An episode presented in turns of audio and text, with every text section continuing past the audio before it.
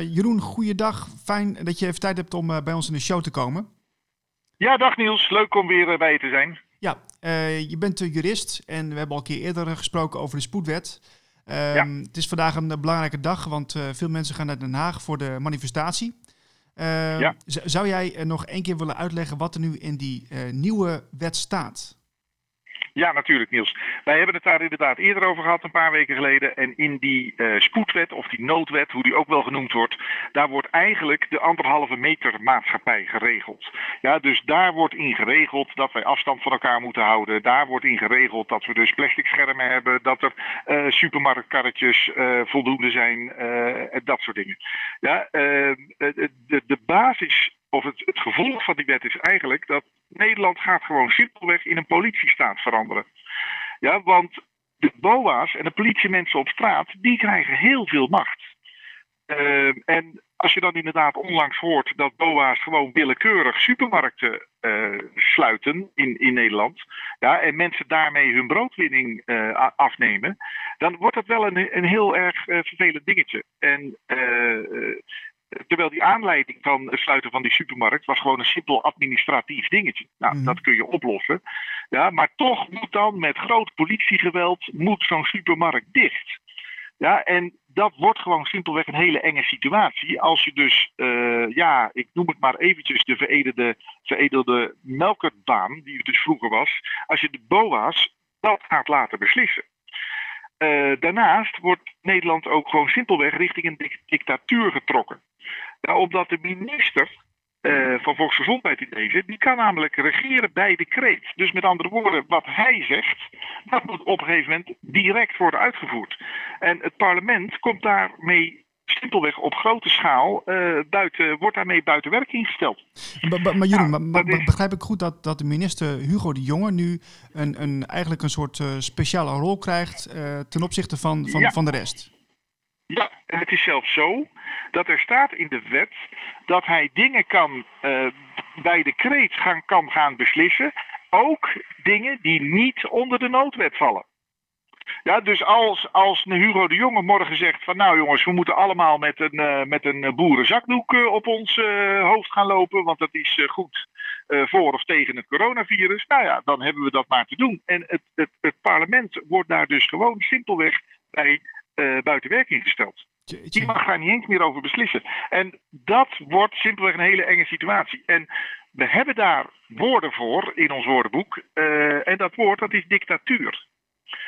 Um, en zoals je hoort, we hebben het altijd over, ja, maar in China, daar hebben de mensen geen rechten en dat is allemaal zo vervelend daar en weet ik dan wat. Dit zijn inderdaad Chinese toestanden. Erger nog, dit zijn Noord-Koreaanse toestanden. Ja, want uh, ik ben honderd keer in China geweest.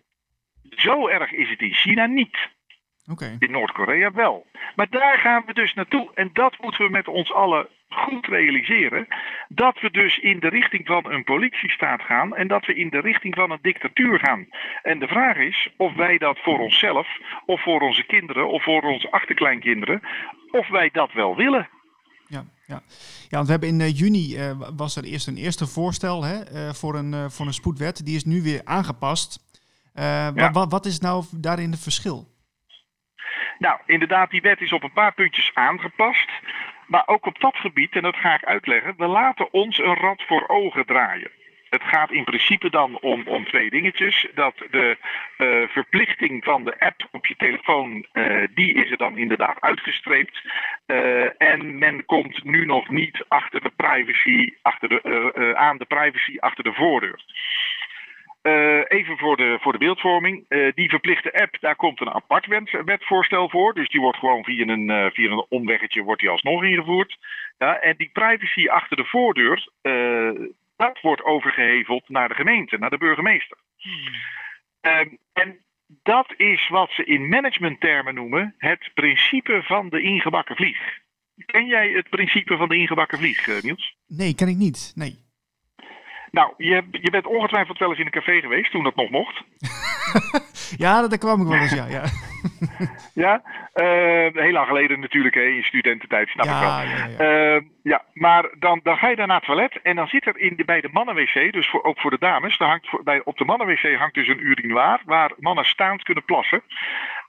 daar zit dan halverwege zit zo'n vliegje in. Oh ja, nou, ja, ja. Wat is nou het, de doelstelling om dat vliegje in te bakken? Dat houdt in dat je daar eigenlijk automatisch met je plas op gaat richten. Dus met andere woorden, het principe van de ingebakken vlieg is dat je je daar dus op gaat richten. Het is niet alleen een methode om te plassen, het is ook een managementstrategie. Het is een managementterm. Uh, ik heb die 35 jaar geleden al geleerd. Uh, want wat, wat doe je namelijk? Je wil op een gegeven moment een groot voorstel invoeren, met belangrijke dingen erin. Dus uh, laten we zeggen dat er 20 punten in zo'n voorstel zitten. En je bouwt er bewust twee punten in waarvan je weet dat mensen daarvan helemaal over de rode gaan. Hmm. Nou, maar dat kan niet. En dat kan niet. Ja, dat is de ingebakken vlieg. Want dan ga je namelijk over die twee punten. Ga je even marchanderen. Nou, dan doen we het een beetje links, of doen we het een beetje rechts, of even door het midden, of, of noem maar op. De meeste stemmen gelden, prima. Nou, en die andere 18 punten, die worden zonder discussie zo aangenomen. Ja, ja, ja, ja, ja. ja dus met andere woorden, je richt je op die twee punten en de rest is eigenlijk niet meer belangrijk, wordt zo aangenomen. En dat is dus het principe van de ingebakken vlieg. En dat is precies wat hier gebeurt. Want die verplichte app, die komt straks in een apart wetsvoorstel. Die privacy achter de voordeur wordt overgeheveld naar de gemeente, naar de burgemeester. Ja, en de burgemeesters, die zijn ongekozen. Dus waar we in een normaal proces nog iets via een tussen aanhalingstekens democratisch parlement uh, uh, nog zouden kunnen hebben met, met deze noodwet, gaan we dus naar een vorm waar geen enkele vorm van democratie zit. En dat is simpelweg heel eng. Ja, en je ziet nu ook al, je ziet nu ook al dat die burgemeesters, die gaan zich enorm belangrijk vinden. Ja, je hoort natuurlijk Abu Talib weer, je hoort uh, Halsema weer, uh, Henk Bruls in Nijmegen staat zich uh, overal maar op de borst te kloppen van hoe belangrijk die wel niet is. Ja, burgemeesters zijn ongekozen. Ik weet niet of we dat daar allemaal wel willen hebben. Ik weet niet of ik die burgemeester wel achter mijn voordeur wil. Nou ja, daarnaast is het ook zo van burgemeesters zijn geen COVID-19-experts volgens mij. Nou, dat al helemaal niet. En, en de gemiddelde BOA natuurlijk al helemaal niet. Nee. Ja, dus, dus uh, het, het, lijkt, het, lijkt allemaal, het lijkt allemaal heel raar. Um, en dan is er ook nog een dingetje eh, wat mij onlangs te horen is gekomen. Dat is, uh, er is dus vijf jaar geleden reeds een quarantainewet ingevoerd. Oké. Okay. Waar dus Waar dus de hele situatie rondom uh, verplichte uh, quarantaine en dergelijke geregeld wordt. Het is wel opmerkelijk, hè? Jaar geleden. Dat, dat, ja, vijf jaar geleden. De, kijk, je, je, je, valt al heel snel in het complotdenken, zoals men dat noemt. Hè? Van, goh, zal het dan met, uh, met voorbedachte raden zijn gebeurd? Van nou, dan, dan kunnen we dus over, over een aantal jaar, daar, kunnen we daar iets mee. Maar het is wel een beetje toevallig natuurlijk. Ja, maar het is vijf jaar geleden ingevoerd. Terwijl zo'n situatie eigenlijk nog nooit. Natuurlijk, er zijn, er zijn wel meer uh, ziekteuitbraken en dat soort dingen geweest. Ik bedoel, we hebben natuurlijk jaarlijks een, een griepvirus en, en dat soort dingen. Ja, en nou, dat, dat, dat is ook allemaal veel erger geweest dan wat nu COVID-19 is. Dus je kunt je inderdaad vragen van waar, waar gaat het dan allemaal over. Maar zo'n erge situatie is dus nog nooit voorgekomen. Maar hij is wel vijf jaar geleden al in een wet geregeld. Maar Wacht even, want dit virus was toch een, was toch een spontaan virus? En dit virus kwam toch van een vleermuis op een een of andere natte markt in Wuhan in China? Ik bedoel, dat, dat was toch allemaal, allemaal heel spectaculair dat we ineens een nieuw virus hebben. Waarom is er dan vijf jaar geleden deze situatie al in de wet geregeld? Leg het mij maar uit. Kijk, normaal gesproken, dat, Jeroen, dat weet jij ook, hè, wetten komen pas nadat er iets gebeurt. Normaal gesproken wel. Ja, dus, dus dit is de, omgekeerde, ja, de omgekeerde wereld. Van, oh, we gaan nu van tevoren een wet, een, wet uh, bekokstoven voordat, er, voordat zo'n situatie kan plaatsvinden. Is gewoon raar. Juist, juist. Dat is inderdaad heel raar. En dan kun je afvragen, waarvoor? Ja, we hebben een virus. Ja, dat wordt ons verteld op radio en televisie. En iedereen gelooft dat maar direct. En dus beginnen we in het midden. Ja, we beginnen in het midden met maatregelen, noodwetten, uh, politieoptreden, de horeca dicht, mondkapjes, anderhalve meter, noem het allemaal maar op. Maar niemand begint bij het begin. En laten we eens bij het begin beginnen. Want Rutte is op 26 maart door een groep Nederlanders van ongeveer 20, 25.000, ik weet het precieze aantal niet meer, is die gesommeerd om bewijs te leveren voor dit zogenaamde virus. Mm Ja, dus Rutte, je zegt wel van er is een noodmaatregel en er, er zijn uh, uh, maatregelen noodzakelijk en de horeca moeten dicht en, en, mondkapjes en weet ik het allemaal wat. Maar op basis waarvan? dat bewijs heeft hij niet geleverd. Nee. Hoe simpel zou het moeten zijn om, om eventjes bewijs neer te leggen voor een virus dat, dat de hele wereld beheerst? Denk nou eens na. Alle RIVM's ter wereld, alle virologen, alle experts, alle mensen die aan vaccins aan het sleutelen zijn. Waar hebben die mensen het over? Die moeten bewijs hebben van waar ze mee bezig zijn.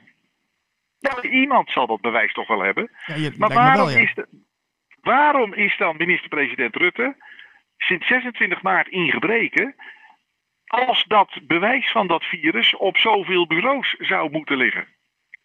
Maar er komt dus wel een noodwet en er komt dus wel allerlei maatregelen en we gaan dus wel richting een politiestaat en we gaan wel richting een dictatuur en ons hele leven wordt overhoop gegooid, maar we kunnen het bewijs niet leveren. Nee, nee.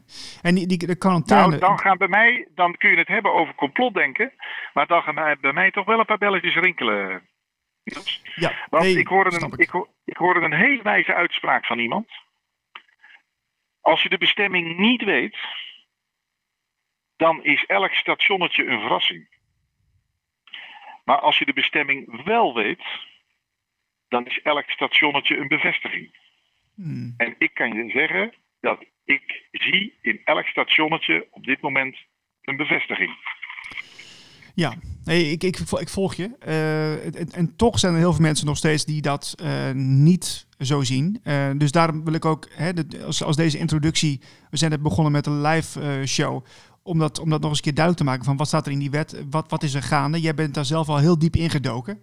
Um, dus dat is heel mooi. Um, wat, wat, waar denk je dan dat het naartoe gaat? Ja, Niels, ik zie inderdaad een hele duidelijke lijn. En uh, voor mij is de bestemming compleet duidelijk. Uh, uh, heel eerlijk denk ik dat we het daar nu niet moeten over hebben. ik denk dat mensen krachtig genoeg zijn om het internet op te duiken en daar eens naar te gaan kijken. Maar het is mij wel volledig duidelijk, wat er nu gebeurt, heeft niets, maar dan ook helemaal niets meer met een virus te maken. Zo virussen überhaupt al bestaan.